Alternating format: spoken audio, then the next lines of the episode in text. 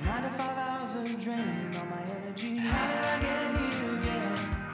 A melodramatic nature's gonna do me in. How did I get here again? Now. Hello, friends, and welcome to another episode of While We Were Waiting, where we share expert insight and true tales from inside the restaurant industry. I'm your host, Martha Madison. And I'm your co host and Martha's husband, AJ Gilbert. I told him more energy, and there it is. On today's episode, my dear friend and former bartending colleague Tanya Puig tells a heartwarming story about a daytime bar regular in New York City who was a tough nut to crack. You know the kind alone, quiet, one word answers, two beers a day, but 86 the small talk. We're also going to chat about the super fun topic of the cultural appropriation of food.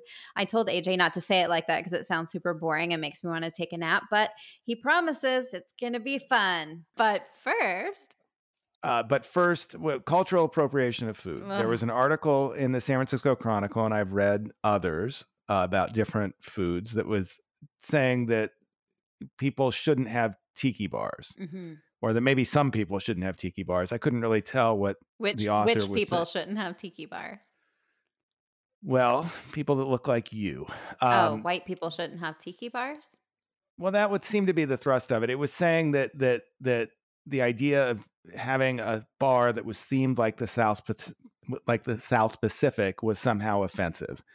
And you know, food, cocktails, flavors are culture that people share, you know, and that nobody really knows who invented the noodle, whether it came from Asia or it came from Europe or maybe was invented simultaneously. But is Italian food culturally appropriating Asian food? And is it cultural appropriation when somebody makes a pizza at home that's not from Italy? I mean, I just don't understand what the complaint is. And it feels like it accomplishes the opposite. And I, I just don't know how these things make it in the newspapers. It, it seems uh, like it's indulging some weird idea that, that doesn't have any legs at all. Right. Well, I think what I understand, I didn't read the article, but from what I understand from your uh, explanation of it, it was basically saying themed restaurants are bad and kind of a mockery of different cultures, right? And that, uh, you know, if you're to promote yourself as an Italian restaurant, then it needs to be authentically Italian and cooked and run by Italians, right? Or, Yeah, or I mean, it it may fall it- it it- may fall into that themed category, right? Well, I think that I think that if you wrote the article and you made that argument, you would be making a much better argument. That's not what it said. Uh, Mhm. I I could kind of get behind you know the cheesy theme thing just as an aesthetic, Right. but no, it was about the idea of taking people's cultural identity. I doubt that there's a lot of tiki bars in in Polynesia and such, but it was about taking those ideas and using them uh, to for commerce, and somehow that was wrong. And I think that food is an area that we get together on, and Yeah.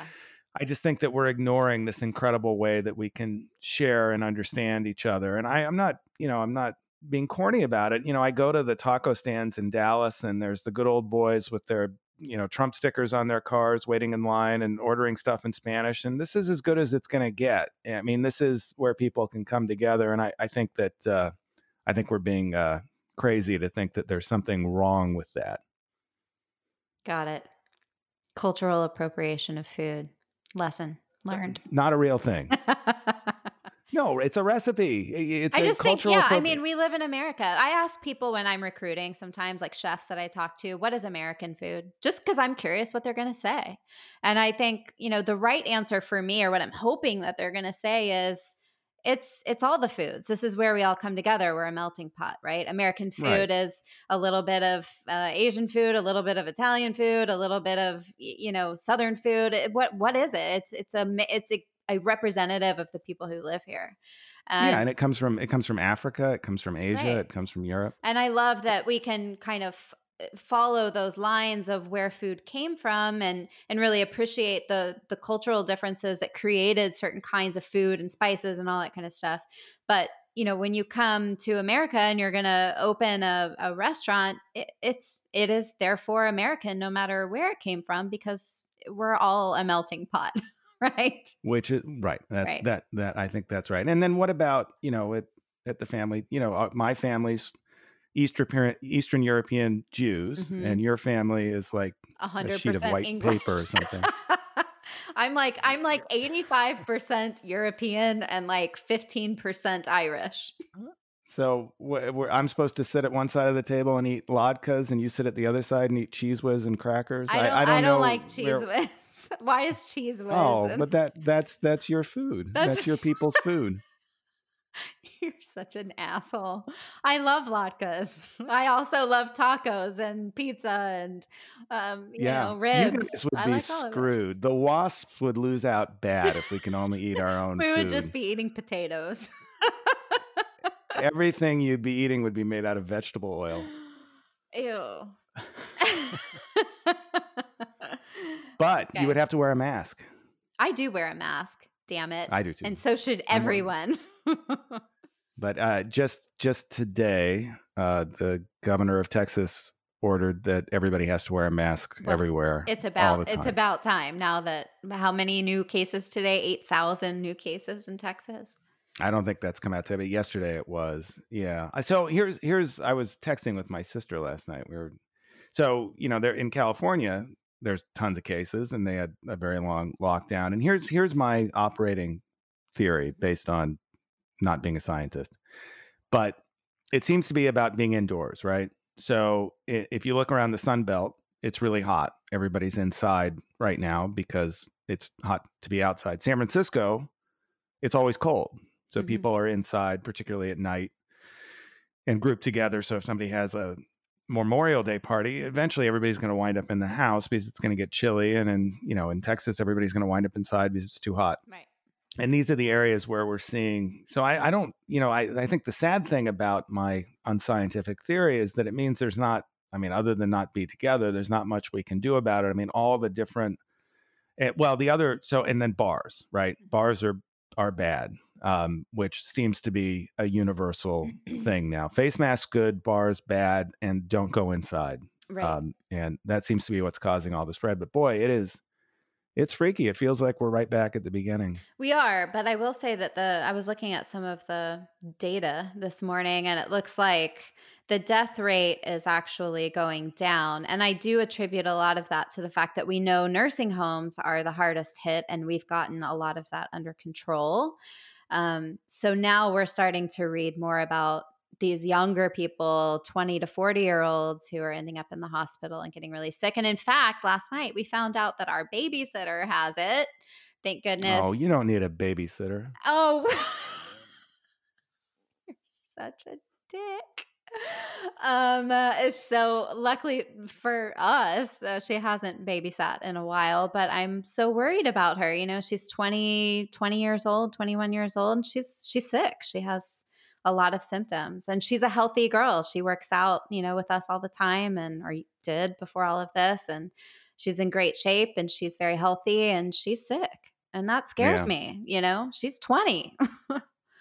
Yeah. I mean, all the things that we, I think, hoped in the fall would be the things that would get us out of this, you know, that young people might be somewhat okay to participate in the economy and that, you know, that there are ways to really keep it from spreading or we'd go through that kind of quarter bell curve that we went through and things would get, it's none of it's working we're just i Mhm. mean the, the bad thing is is it, it worked in other countries and we just didn't stick with it long enough and it's seems like just a total waste i mean you know we all stayed inside for two months or but whatever not for long nothing. enough. And we all knew when they reopened Texas, we all looked at each other and said it, it's too soon. And here we are. It's too soon. And now it's going to go down the tank again. We're going to have to shut down again. And, you know, Clay Jenkins, who's the judge of Dallas, who kind of makes all of these decisions, said it so eloquently the other day. You know, our economy is our public health. Our public health is our economy. And the, we have to remember they're the same thing. If we want to have our economy back, we first have to have good public health, which means following the guidelines and listening to the scientists. And I just don't know why we're back here again. You know, and now they're telling us we have to decide whether to send our child back to school in five weeks. We have to decide that by Friday. I it's how do you know? I mean, I, I it's Yeah. so it's um it's scary and it's frustrating and you know i don't want to have to homeschool my daughter for the next year but i certainly don't think it's appropriate to send her back to school yet. Well, we we live in a time where science is not considered sacrosanct, right? Sacrosanct, right? Mhm. So, you know, there was a time when the United States went to the moon and it led to a whole generation of kids wanting to study science and go to college, and college was relatively cheap. And then they created all these technology companies, and people made billions of dollars and stuff. And that era is over. And you know, education is a luxury, and there's bad schools all over the country, and people don't understand how to understand science and the politicians serve them by you know saying your your sense is right your your spidey sense your horse sense is correct you know all this stuff is is is crazy there's no graph that can tell you if you're going to get sick that doesn't work that way and you know the truth is is it does and uh, you can't deny it and maybe if anything good comes out of this it will be that we're able to re-engage with science. It seems to be the only thing that's made humanity's plight better. If you go back Mhm. through the history of man, from the Enlightenment to uh, uh, the uh, uh, I forget the other one, but you know, in, in Paris when they built the Eiffel Tower and they discovered electric and radio waves and all that kind of stuff, people live longer, people have more food, Right. people have more productive lives. It, there, you know, there's cures for diseases that we didn't. This is all because of science. So, if we decide, you know, if a, if a segment of our population says, you know, science is your religion and we've got our own thing, this is what happens. And uh, I, I hope that I hope that we get better than this because it, that's the thing that scares me more than anything. Agreed.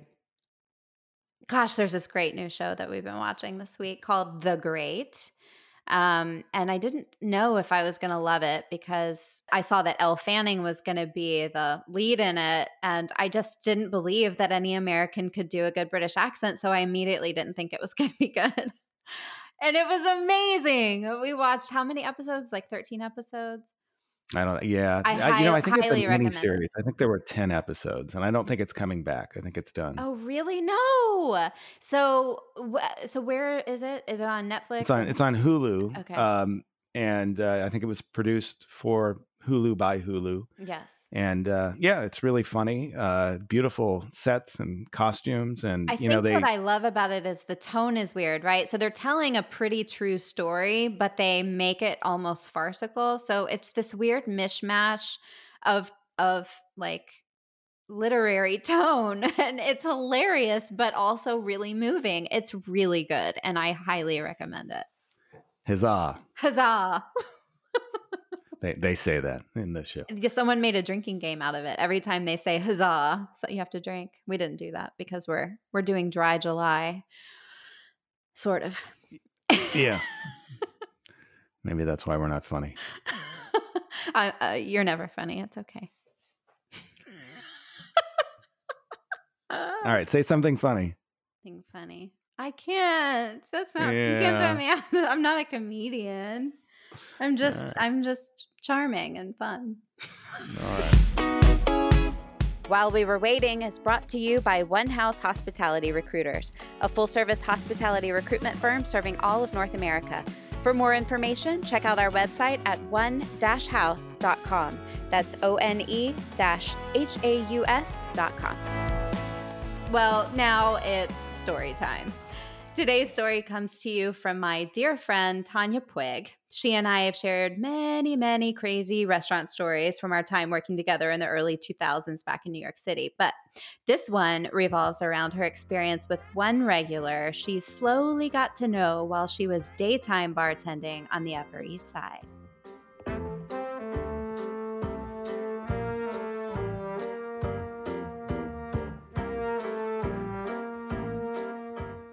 About six years ago, I stopped working for a bar restaurant management group. I was doing, I was a bookkeeper there and, you know, general like office manager.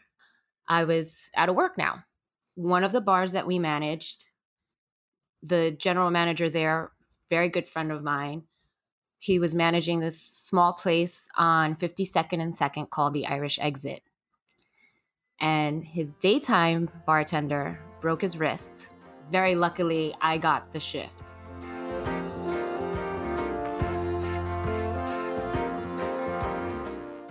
Daytime bar people are very different than nighttime bar people. My first customer comes in of my first daytime shift, and it's, you know, this older gentleman. When I think about him, I imagine the old man from the movie Up. You know, silver hair. He had like a full full head of hair. He looked like the kind of person that you could tell in his youth he was like a strong, good looking guy. Hi, how are you? What can I get for you? And he's like, you know, it's like the Bud Lights. So I said, okay. So I say bottle or draft. And he's like, he says draft. And I can already tell that I've annoyed him because I didn't know this because I'm a stranger. He asked me where the bartender was. Where's Chris? And I said, oh, he broke his wrist and uh, I'm covering for him because he can't work right now. He nodded, and that's it. He would sit there from about 11:30 till about 4 and just no lunch and no like no shots or just his Bud Light, his draft Bud Light, and he would nurse it until it was like warm and gross. And I would try to refresh it for him, but right when it was at the bottom, and he, you know, he would say no he was the only person at my bar for hours and it we he just sat there in silence i think finally after a week of seeing my face he decided that it was okay to talk to me and he told me that he grew up in new york he grew up on the upper east side and he said i've seen this city and these neighborhoods change when it's one person you almost feel responsible for them and you almost feel like it's I mean, it is your job to take care of them, but it goes just beyond hospitality. It goes to, you know, uh, trying to gauge their well being and ask them, How are you? You know, those people probably need somebody to ask them how they are.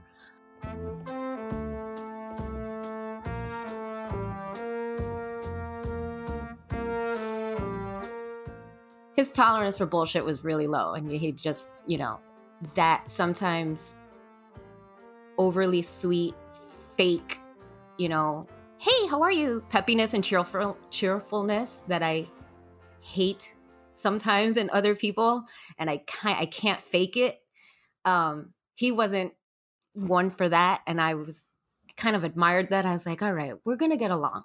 And he turned out to be i'm not gonna say really nice but interesting in his his ways. Like i could just imagine how his routine went every day. I imagine that he gets up he probably takes his medication he you know uh probably has like his clothing laid out already and has like a toast and coffee for breakfast and then he's like okay here i go um like you could tell that this man's life daily life is very regimented. Bartender Chris, he he was on the mend and he, you know, he wanted his shifts back. So, I was no longer working the day shift at the Irish Exit and he was. So, I went there for a comedy night.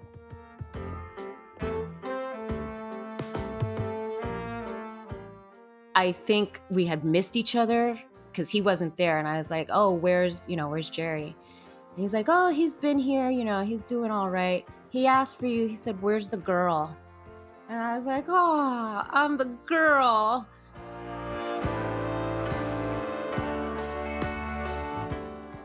Um, it's actually one of the first things that I thought of when bars started closing was where are these people that go to their local watering hole for companionship?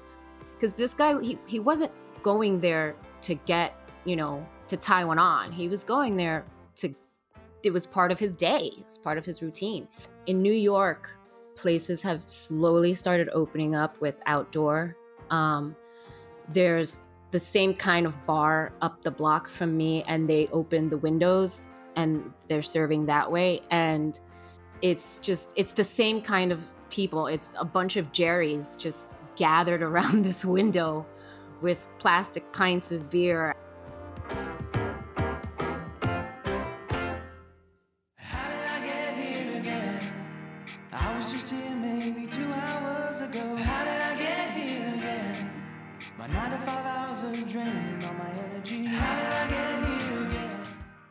Thanks again for tuning in to While We Were Waiting. You can find us and our episode pictures at whilewewerewaitingpodcast.com. And if you'd like to share your stories with us, we want to hear from you. Just shoot us an email at stories at whilewewerewaitingpodcast.com. You can follow us on all social platforms at Waiting Podcast. And if you like what you're hearing, hit that subscribe button wherever you're listening to us now. Until we meet again, wear your mask wherever you're around other people, order for pickup, not delivery, and tip 30% whenever possible. Take care, everyone.